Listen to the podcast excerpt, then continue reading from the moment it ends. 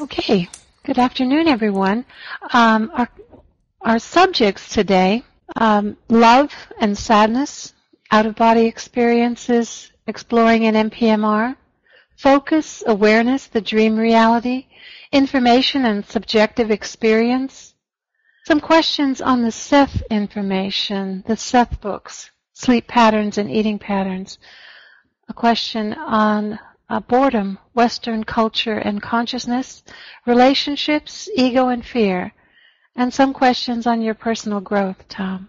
So we'll start with Justin's question that came in just a, a while ago. Um, Justin asks, it seems to me that the term love, as it is used in relation to the larger consciousness system, contains an element of sadness the best analogy that I can think of is a good blues song that has the ability to stir a deep feeling within us. Is love actually more of a joyful sadness and saddening joy than simply being a warm fuzzy? Would you say this love is the stuff or building blocks of all that is? Uh, love does have a component of sadness to it. Um, I think I talked about that in the book someplace uh, it's not all just joy. You know, you think about, oh, you know, you're a being of love, then you think maybe you're just a being that's in a state of joy and rapture all the time, but that's not the way it is. And one of the reasons that sadness comes along with love is that with love, it's about other. You're, you're caring. And sometimes you have to sit there kind of helplessly and watch other do things that are self-destructive you know, watch others struggling with lessons and there's nothing you can do to help them. There's nothing you, you can't go in and say, look, you need to do, you know, you need to be like this. That's not helpful. You know, they have to come to that on their own. They have to grow up on their own and you can be as helpful as you can, but you still have to step back and let them do it. And sometimes they struggle for a long time before they do it or maybe they never actually grow up in the way that you, you know, and they, they need to. And that's sad. So you can see people, you can uh, maybe look at your own family and see dysfunctional elements of it where ego is just creating bad feelings between people. And you could see if they could just let that go, you know, and uh, take responsibility of who and what they are rather than having to blame it on somebody else when things don't work right and you can see all these problems, but there isn't anything you can do about it. Yet you care about these people and you love these people, and there's a little sadness that they just uh, function this way. And it's just the way it is, and you have to let that sadness be and let it go, and uh, you'll never be joyous about it. Oh joy, my dysfunctional family. You know that's not a that's not a joyful thing, but you have to accept it. It's just the way it is, and you have to accept them and let them be just the way they are and not try to meddle or push or explain things to them more than what they're ready to hear and just live with that. So sadness is a part of caring and love because not everybody is going to be in a state of joy and you have empathy for those people. And as you have empathy, that uh, sometimes turns into sadness.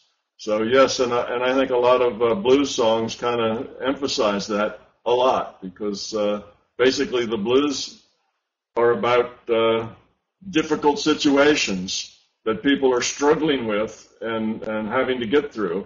And yes, mostly it's their own egos and their own needs and their own, you know, desires and things that are make, causing them the trouble.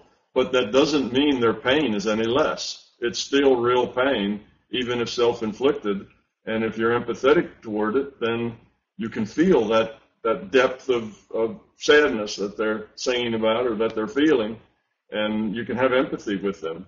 So love often has a sad component to it. But it's not sad in the sense of, you know, boo hoo hoo sad. You know, it's not the, something that makes you want to cry. It's just a realization that this is the way life is and this is the way people are and you have to give them the respect to be whoever they are and still care. Because a, a, another dysfunctional view would be say, oh, those people are all messed up. You know, I don't want to have anything to do with them. They create all this drama. They create all this sadness and hand wringing and, you know, the soap operas going on. And uh, geez, they just need to grow up. You know, I don't even want to be around them because of that. You see, that's all about yourself. You know, you need to let them be whoever they are and still be able to care for them and give what you can. And what you can't, you just have to accept that that's the way it is. So I think that's the, that's kind of the, the love sadness connection. Love is, is caring about other people, and sometimes that can be sad when you're caring about people who are, who are in pain, particularly when you know that pain is self-inflicted.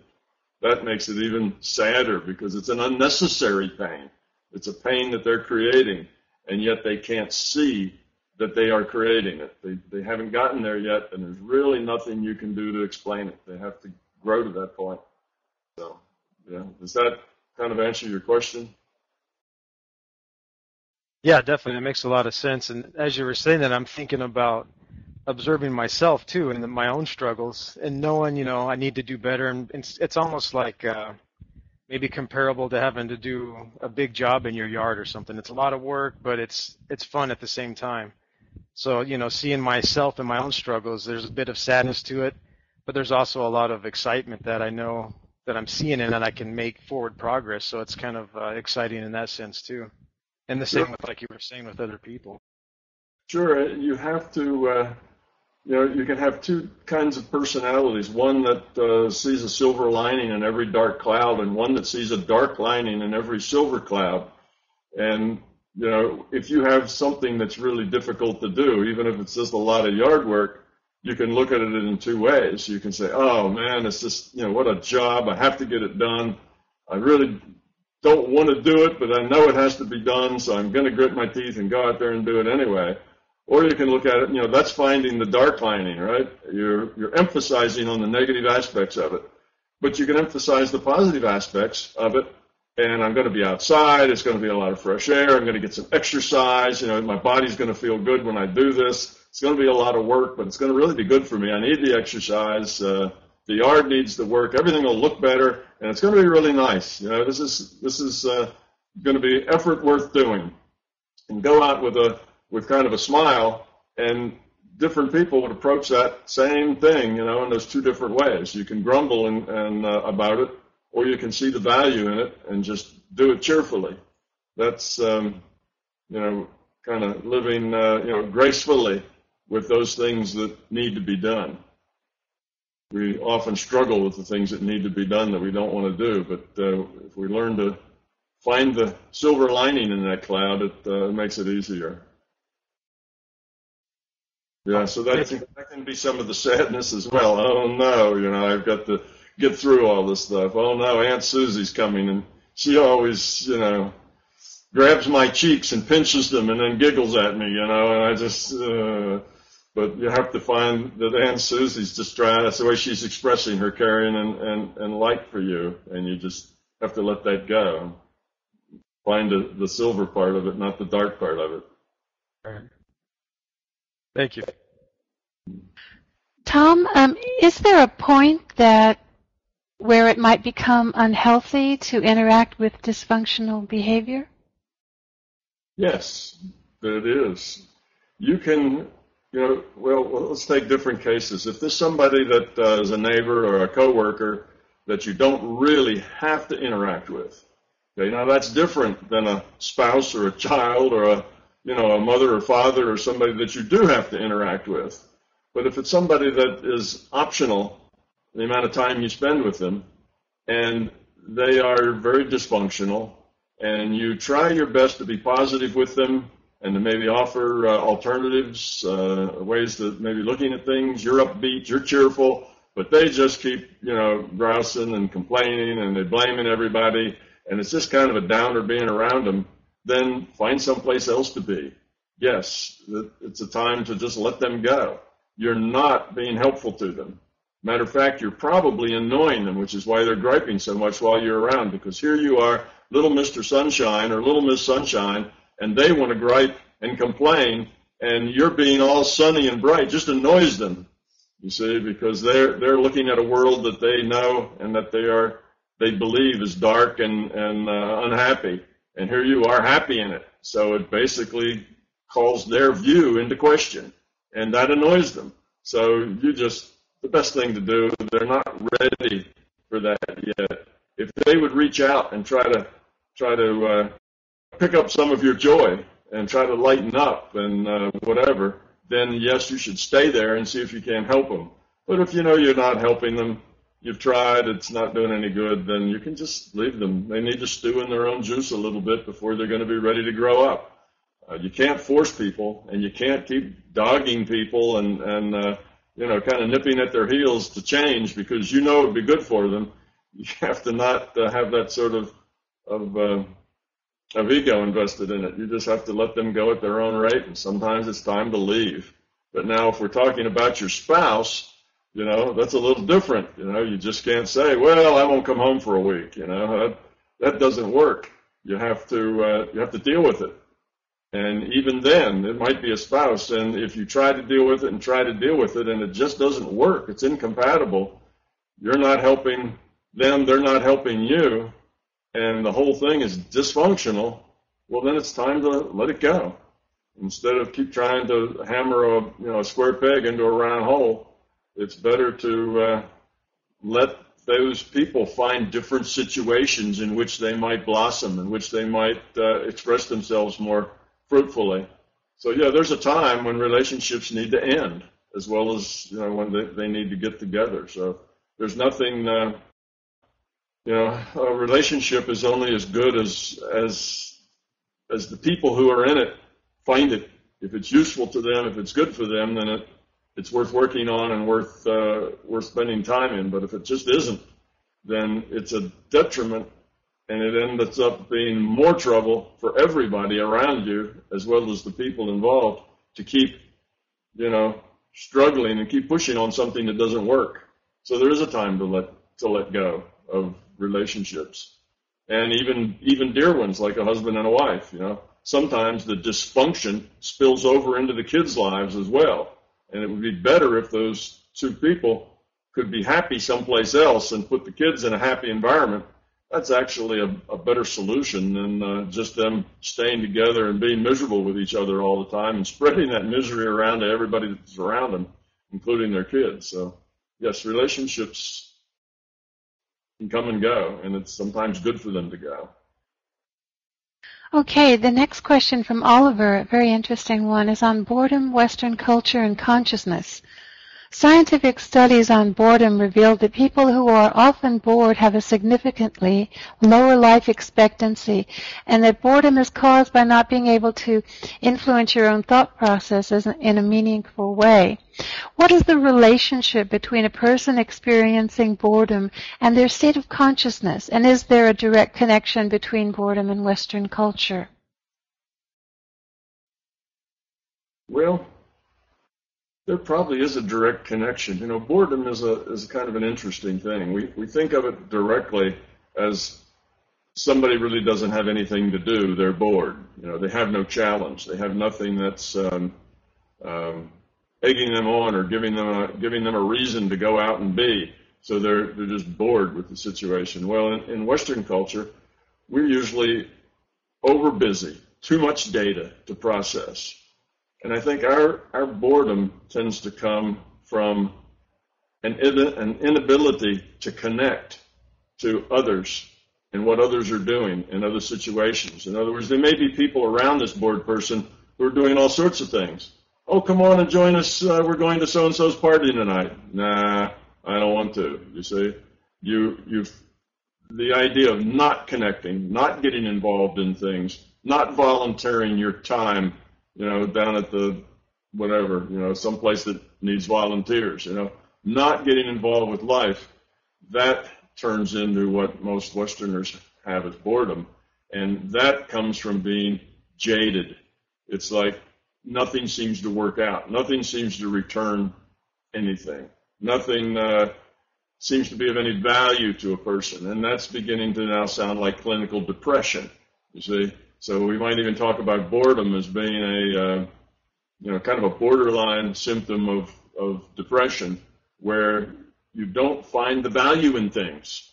Everything seems to be kind of valueless. And of course, that's just an interpretation. That's a person who is so self-focused, I guess, not self-centered, but self-focused, that it's hard for them to connect with other things and other activities. There could be a lot of things they might do, but that jaded, been there, done that, nothing's new, it's boring, boring, boring, uh, is a is a result of being overloaded, too much to do, and things being too superficial. So much of our relationships and the things we do are very superficial. And people get tired of all the superficial things. Well, you know, you can dig in deeper if you want to. You know, you could, if you had the, you know, had the interest, dig into almost any interest uh, more deeply. And uh, that's not a hard thing to find significant things to do and to do with depth. It's just if you don't see those things, if you say nothing is of value, everything's boring, I think that is a, a Western culture thing that comes from too much overload of data. And because we have so much overload of data, we tend to do everything superficially. We don't read anymore, we skim. You know, we don't really have in-depth relationships, we chat you know, that sort of thing. And when everything is superficial, then pretty soon everything seems valueless. Well, it's not that everything is valueless, it's just, it's the way we're approaching it. It's the way we're interacting with it, and we can change that. So it's a perception problem. It's a self-focused perception problem. And uh, I think it is pretty prevalent. There is a lot of boredom. And yes, people who are bored aren't going to live as long. They're not going to be as happy. Their health is going to be poor. That's because, you know, the mind leads and the body follows. If the mind is in this, uh, um, what do we call it, uh, pre-depression state, then it's unhappy. It's not up. It's not positive. And that makes the cells in the body not positive, kind of lethargic and not doing anything. Bored people, instead of getting up and volunteering at the local, uh, um, you know, uh, let's say the local hospital or uh, someplace that's uh, that's doing uh, what is it called? Big Sisters, Big Brothers was a program, at least uh, in the U.S., where you could you could join a program to help um, anywhere from nine and ten up through teenagers, uh, just by giving them somebody positive to interact with, it, that uh, an adult that that uh, you know wasn't trying to beat them, sort of thing. And there, these kinds of programs will give you a lot of depth, and they're everywhere. You know, almost every good cause needs volunteers, needs people to get involved. So it's not that there's nothing to do. It's just that uh, we do everything so shallowly that we get a sense of there being no substance anymore to our lives. Now, what do you do about that? You know, how do you wake a person up out of that sort of um, attitude? I don't know. Maybe you uh, just ask them to come with you and you go do something somewhere that's meaningful, something that's that's significant. Uh, find a hobby. You know, buy a camera and become a photographer. Um, you know, go to a museum and appreciate art you know, do something that uh, has some depth and meaning to it. And if they had people to do that with, it might pop them right right out of it. But yes, it'll affect your health. It'll affect your lifespan. It'll affect your relationships because when you have that attitude that there isn't any value in anything and you devalue everything, and when you devalue the people in your relationships, those relationships start to unravel and uh, they come apart. So then pretty soon that just reinforces the fact that nothing has any value in it. Look, all your relationships are coming apart. You see? So you're creating your own reality here by your attitudes. You're making the things that you are seeing, you're making them come true by the way you're, by the way you're acting. So it's a difficult uh, downward spiral to get somebody out of. You know, to see what they're doing, they're creating their misery, and then help them move into something more interesting. I don't know. It's a difficult thing. Depression is a hard thing to get people out of. It, uh, usually, depression is a is a fear-based thing. People are afraid that there's no value, that they give no value, that they're shallow, and in that fear, they seem they come to see everything else as that way, the way they fear themselves to be. It kind of justifies, well, I'm okay. I'm just like everybody else. everybody's shallow like I am. And pretty soon they kind of walk themselves into a depression, but it starts typically with fears about self. Did that uh, get to the root of what you were asking, Oliver? Yep. Thank you very much, Tom. It did. One more thing on that on that subject, Tom. You spoke a, a lot in Spokane about the positive aspects of the internet, and here we're seeing how that can be an overload. Um, I think it is the internet and information has spread to most other cultures now, which you have said is a positive thing in that information is available that never was available before. Uh, all of the bubbles of enlightenment can be can come together because of all of this um, information that's available to everyone. But I suppose it has good and a- bad aspects to it too, as far as um, this overload. Um, but I don't know of too many cultures uh, that the internet hasn't affected. Yes, well, the internet I think is a wonderful thing. I'm a big booster of the internet, and uh, you know, net neutrality and all of that is very, very important because where we are where we are headed in our evolution is that humankind and a lot that's not just human, but all consciousness and all of the other things of the planet Earth itself we're all to evolve to a state of cooperation and, and cooperative interaction with each other, okay, rather than where we are now, which is a state of it's all about me. How much can I get? How much you know, can I grab and hold on to?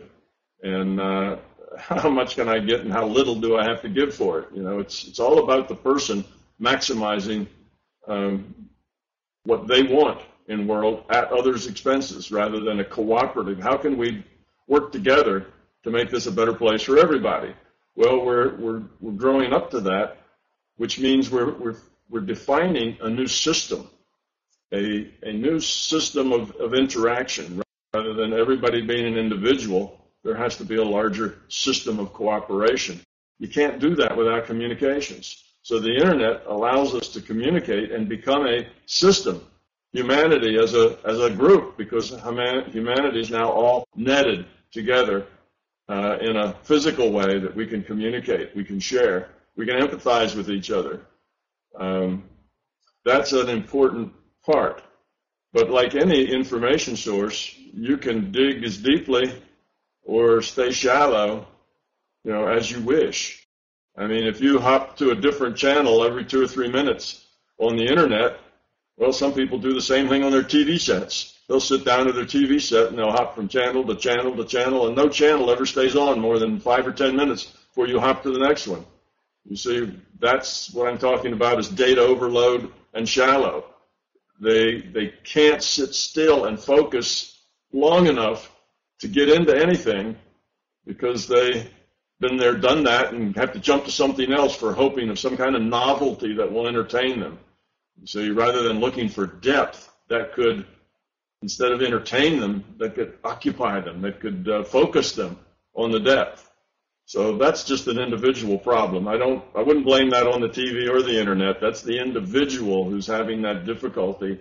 And um, you can, you can skim around on the internet and never actually get anything out of it, or you can dig in very deeply to subjects and study them and learn a great deal on the internet. And that's just I guess it's part of the same question that Oliver talked about. You know, if you're in that state of needing constant entertainment, well, that puts you in an emotional state, I'd say equivalent to most, uh, you know, two-year-olds or three-year-olds. They are in a state of needing constant entertainment. If you uh, let them you know, be by themselves or just make them sit still for five minutes, it's almost excruciating for them to sit still for five minutes. They don't they don't like that. Take them to a nice restaurant and say, no, just sit down and be quiet till your food arrives and you know it's a disaster. They can't do that. You know, they've got to get down and run or thump or break something or scream or do something just because there's no stimulation there otherwise. And sometimes adults are like that too, but that means they're still in a, in a large part of their being, they, they haven't outgrown, you know, being two or three years old They're still in that level of needing constant entertainment, and uh, they just have to grow up, which is really what it's what it's about here. It's not about self-focused, you know, entertainment. Entertain me. I'm bored. Entertain me with something else. You know, I'm bored. Entertain me with something else. It's not that the world is boring. It's that the individual is uh, not connected. The, indica- the individual is rudderless. There's no uh, there's no roots forming anywhere. That's that's the difficulty. So I won't uh, I won't blame misuse of the internet on the internet. That's that's uh, on the uh, on the individuals. Of course, it's there, but children, no matter how old they are, even if it's a 45 year old, you know, two year old, that uh, you know they're going to be the way they are until they grow up. Tom, I, I have thought about uh, the advantages. This is Polly, by the way. Hi.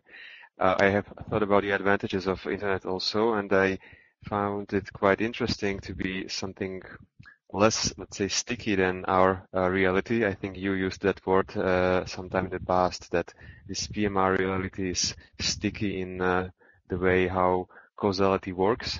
And it seems to me that um, on the internet, if somebody uh, is, let's say, searching with a, a certain attitude, with certain beliefs for certain things, he will get fed exactly uh, what he's uh, searching basically. It's reaffirming uh, the belief systems, the expectations.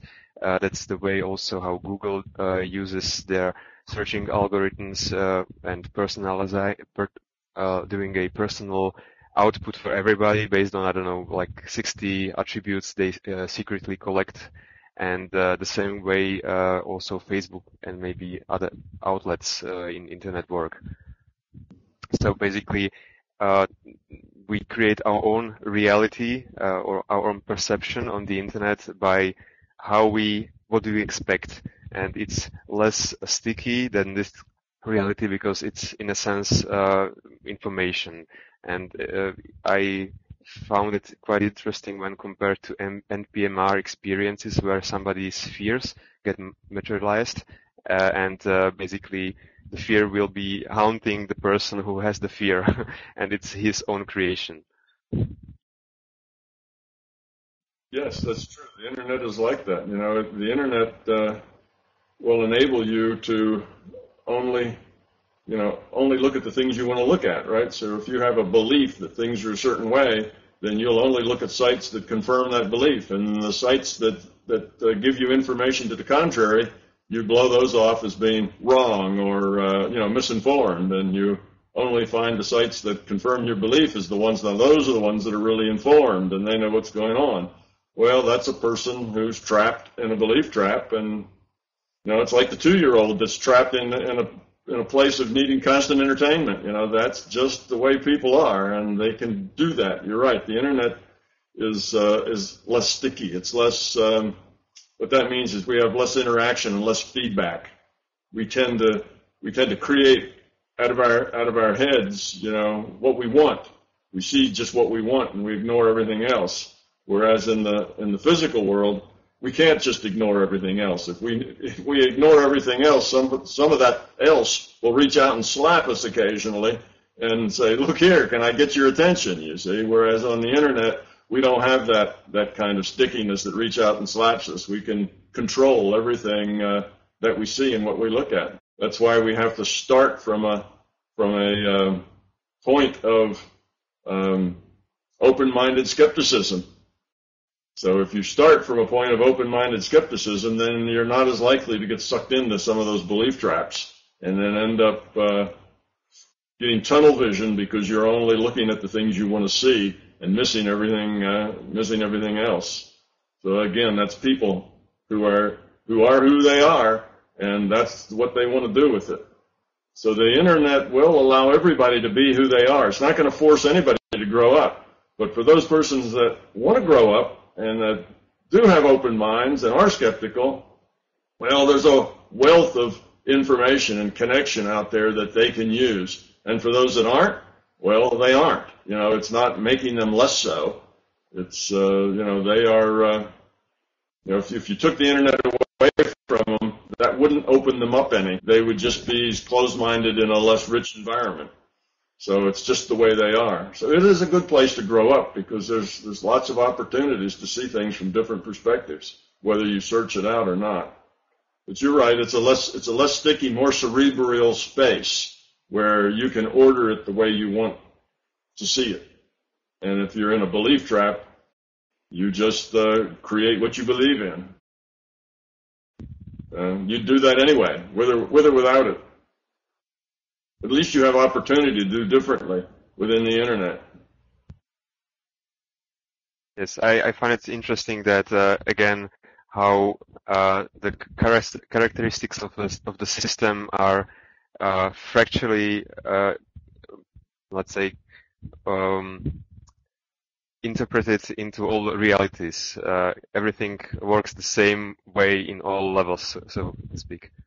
Yes, it does. That, it, yeah, the fractal process gets, you know, it, it seems like a good theory when you first hear about it, but then the more you think about it and look into it, you see these patterns showing up over and over again. It's like I was I was commenting earlier. Uh, um, this fellow Richard Dane is trying to come up with an economic system, and he's basing it on biology, the economics of the biological system. You know, the, the biological system has certain nutrients, certain things that all the cells need.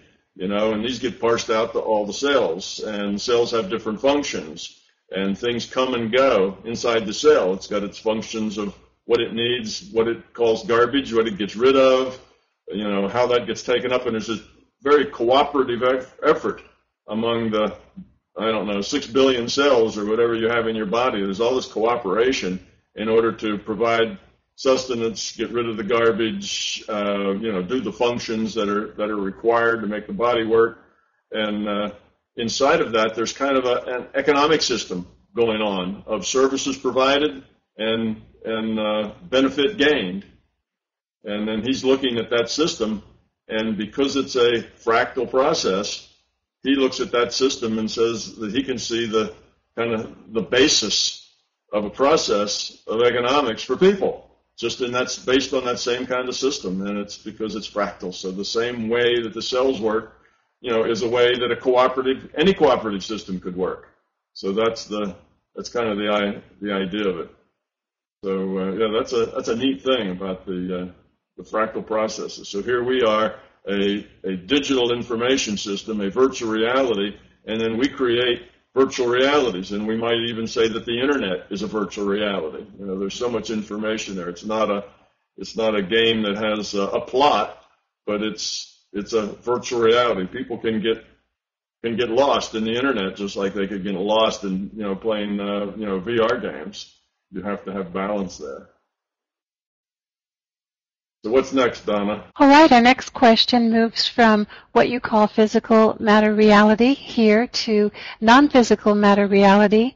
The question from John begins with a quote from your book. At one time, we were less constrained than we are now. There was more direct interaction, meddling between NPMR and PMR. The extent of that interaction created results that were interfacing with the intent of the experiment. Consequently, more restrictive rules were made and our current system became as we know it now. The rules, the structural dynamics can change but not casually and not often or the integrity of, or the integrity of the experiment will be ruined. Um, in the meantime, an embodied citizen of PMR who has a well-developed consciousness and is operationally aware in NPMRN has a powerful advantage in that he or she can forcefully interact with the energy of others, both within and outside PMR and remain within the law and thus protected by it. We are allowed to meddle in the energy of others because such activity exercises as an important part of our evolutionary potential and because our consciousness is generally so underdeveloped that we can't do much damage, uh, much like letting a bunch of toddlers throw Nerf balls at each other. John was wondering if this sort of opening and closing is a natural part of a given PMR's progression through its early stages and through maturity and so on. It seems Yes. similar to what takes place when a baby is born and matures. Um, what was it like when this was open? Um, what will it be like? And what are some of the things that need to happen in order for this to open up again? Okay. Um, yes, it is a natural progression.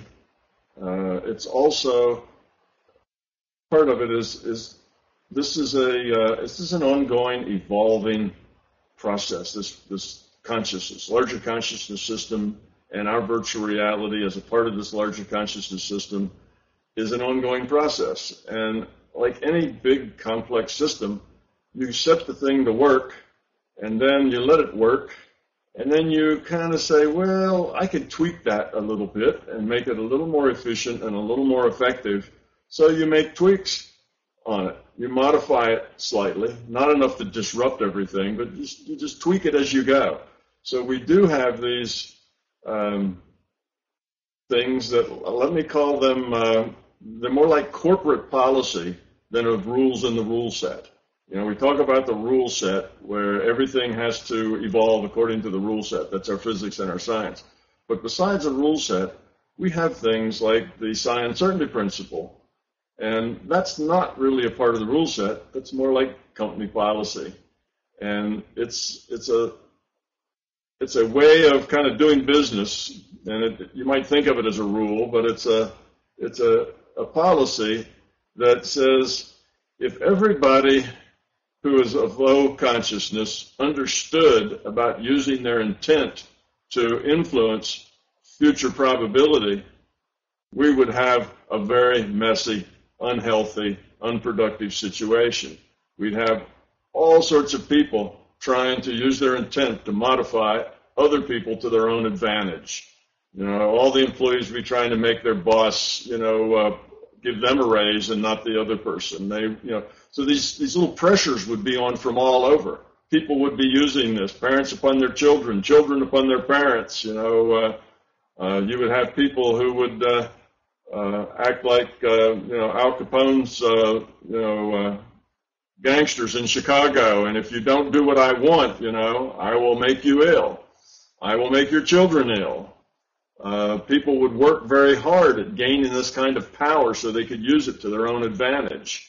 And if you had everyone trying to manipulate everyone else through these um, means of, of intent modifying future probability, you can just imagine what a what a nightmare, you know, what a dysfunctional situation that would be. And we don't want to go there. So we have a psi uncertainty principle that's kind of a, a policy here that says that you can you can do things that violate the rule set. You can do things that are not uh, um, normal, if you like, that are paranormal, but you have restrictions. If it's something that would cause widespread, you know, dislocation, widespread change in, in attitudes uh, toward this thing, in other words, if you do something that becomes widely credible, well, we're going to take some of that credibility away. It's not going to work when, uh, you know, when the cameras are rolling and, you know, five million people are watching. Suddenly, you know, what you're trying to demonstrate doesn't seem to work for you anymore. And that's the psi uncertainty principle saying it's not really a, you know, a good idea to do that. It would be a long-term entropy increase, not a long-term entropy decrease. We're not ready for that yet. That would be like putting guns in, in every other locker of the, you know, the, uh, uh, of the locker room in a high school, right, or in an elementary school. That would just be foolish. You don't want to do that. You don't want to put power in the hands of individuals who aren't grown up enough to deal with it. You're just going to call, cause mayhem. So we have these policies.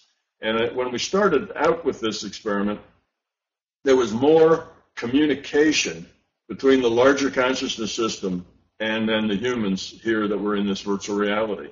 That tended to be an easier connection. Right now, that's not that trivial connection people spend years learning how to, you know, to do that. Whereas then it was a very easy, natural thing to do.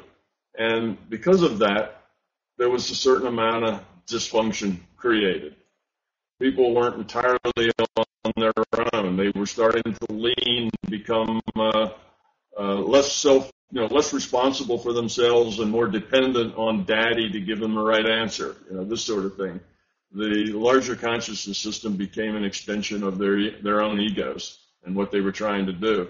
So that connection, which first was seen as that'll be helpful, let people, you know, have a, a, a pretty available interface that will be helpful to them. Turned out, well, that's not really so helpful. You know, it may have been helpful for them if they're a little more grown up, but because they're not, it's really a detriment. So that was tuned back to the point that uh, that was not so available, at least not so directly. You know, it's still available in terms of maybe pictures and metaphors and a few other things that are more that are less less uh, precise, more uh, interpretive, less uh, direct information. So we still have we still can make this connection, but it's not the it's not the um, connection that we used to have. Now, will that ever turn around? Sure. As we grow up, as we when I say we, you know, we humanity as we grow up and become more responsible, then there's no reason why things like the psi certainty principle won't be relaxed to the degree that we can deal with it. So it's all part of tweaking the system as the system changes and as the system the system grows. And it's it uh, yeah, it, that's what I was getting to there in the book. That it used to be that that connection was more transparent than it is now, and more direct and uh, that turned out not to be as good an idea as it was first perceived that it might have been. You know, and people now complain about that. I hear that and they say, well, if this system really wanted us to evolve, why doesn't it help? You know, why doesn't it talk to us? Why doesn't it, you know, encourage us? Why isn't it more active in the process?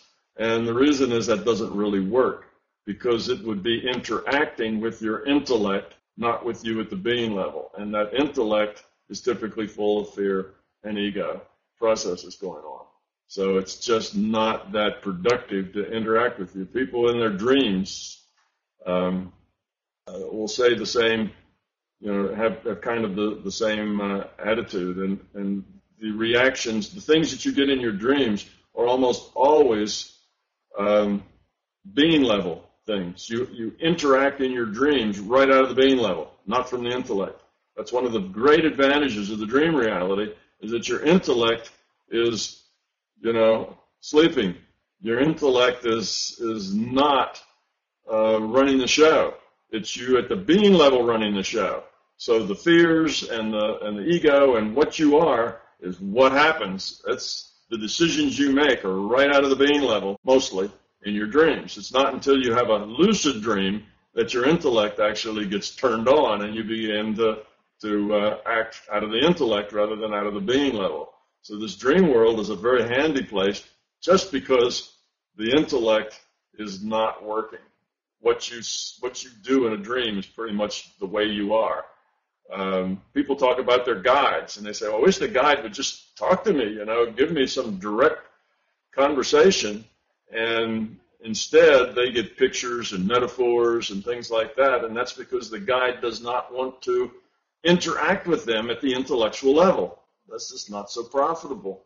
Now, other people do talk and intellect, inter, interact intellectually with their guides because they're able to deal with that better. They're able to make use of that. But if you can't make use of that, if the ego would tend to take charge of that, then better to send some pictures and you know give you some signs and do this kind of uh, you know, more difficult to interpret stuff and let you deal with it at that level, which gets you back more to your intuition. You know, what does that sign, what does that metaphor mean? Well, you get those answers mainly through your intuition, not through your intellect. The intellect can't process what does that symbol or metaphor mean very well. What does that sign mean? I asked a question and I saw this big black hole with a shiny thing in the middle of it and then such and such and such happened. What the heck does that mean? You know? And that's because they're not trying to engage your intellect. And the only way to get what that means is to use your intuition, which is more connected to your being level, you see? So that's the reason that some guides just refuse to talk to you is because you're not really ready for conversation. Your conversation would be dysfunctional for your growth. Now, you might think it would be great. Well, I'd have this smart guy that I could ask questions to all the time. Well, should I do this or should I do that? Give me an answer. Well, now you're giving up some of your free will, you see, to somebody else because you figure, well, here's this guy. They know more than I do. They're smarter than me. I'll just ask them and do that. Well, now it's not your choice anymore. You're giving up your, your free will to somebody else. So that's, you know, kind of what's, what's, what's in play here in these, in these things. Uh, that's what the problem was back in the early days. People started giving up their free will to their interface with the larger consciousness system. They were getting too much guidance and it was becoming an intellectual game and part of their ego structure, so it got cut out no, we don't talk to you like that anymore. Now we'll give you a, a, a very, uh, you know, we'll give you a symbol and let you figure it out. You know, that's, uh, that's more what's going on. And those people who can, who can deal with that effectively, they do get the conversation. But as soon as they start misusing that or, you know, uh, abusing it, then they lose the signal. They don't, uh, they don't get it anymore. So you only get it as it, as it works for you. Does that uh, get your question, John? Yes, definitely. And this is all support for when you say that the best way to begin experiencing psi phenomenon is to grow up first, remove that fear and ego and that intellect in service of fear and ego, and then these things naturally happen, as you say. Right, that's exactly right. Because if you start with all that fear and ego intact, you already are at a great disadvantage to making the connection and, and uh, getting anywhere with it. It's that's a burden that you have to carry. It's like trying to swim with a cement block, you know, tied around your waist. It's very difficult to be a very good swimmer if you got a, you know, tote, you know, tote a cement block around with you. So first get offload the cement block before you jump in the water is a good idea. It'll everything will just work better. Yeah. And what about what about when somebody's uh, going the, let's say, less uh, pleasurable road with force? Uh, can is it, in your opinion, um, common that uh, some entities here get access to a re really talking interface? But uh, are there any other measures that um, try to teach that person that forceful uh, way isn't as good as the way of, let's say, acceptance and love? Well, the, the main way that the system teaches people that force is not the best way is, is the feedback from the results of force. Force almost always turns out to be suboptimal, the results that you get. You know, you go in and do something forcefully, and you may get what you force to happen, and you may force it to happen just the way you want it, but the, the, the uh, unintended consequences, or you've just created 500 new enemies that really don't like you, you see. Whereas before you just had one enemy and you go in and you force them to be nice, well, you've created now a whole lot more. And if you look at the picture, you say, well, I'm really worse off than I was before. Um, if you get in a habit of forcing things, you will find that that uh, your life suddenly gets worse and worse and worse. The more you force things to be the way you want it, the less it is the way you want it. Because you think that by forcing this, it'll be better, and yet you force it and it turns out to be worse. It never works that way. And then the very things you just forced, and you think, well, okay, I'm in control of this now. Just when you think you've got it in control, that thing that you think you're in control of bites your hand and uh, creates even worse problems. And now you're further behind than where you were when you started. So the natural feedback from forcing is that it doesn't work well. It's counterproductive. It's, it's closer to digging a hole under yourself, you know, digging yourself in deeper and deeper into a problem than it is creating a solution to get you out of the problem. We just, our ego believes that we can force things to be the way we want them. And that's our fear. Our fear too says the only way we'll get things to be the way we want them is we force them if we can control things. So this control power force axis is You know, and we look historically, you know, look at the history where you had that being applied, and you will find, though it sometimes lasted a fairly long time, but those situations, people, institutions that, that work from force end up sowing the seeds of their own self-destruction, and eventually they go away. They disappear. They, they do not, you know, they do not go on for very long because by using force, you're creating deeper problems. Eventually, you dig a hole so deep you can't crawl out of it, you know, and then that's that's the that becomes the beginning of the end. So force just doesn't work, and you have to have a bigger perspective to see that because it seems to work in the short run. You know, in the short run, you you make money real quickly if you rob a bank. And you say, well, in the short run, that's good, but in the long run, you undermine the very society from which you take all your positives. You see, you're, you are, uh, if you rip people off, you get something in the short run, but you impoverish the society in which you exist, which is also, you know, where you get your own sustenance from, is now impoverished.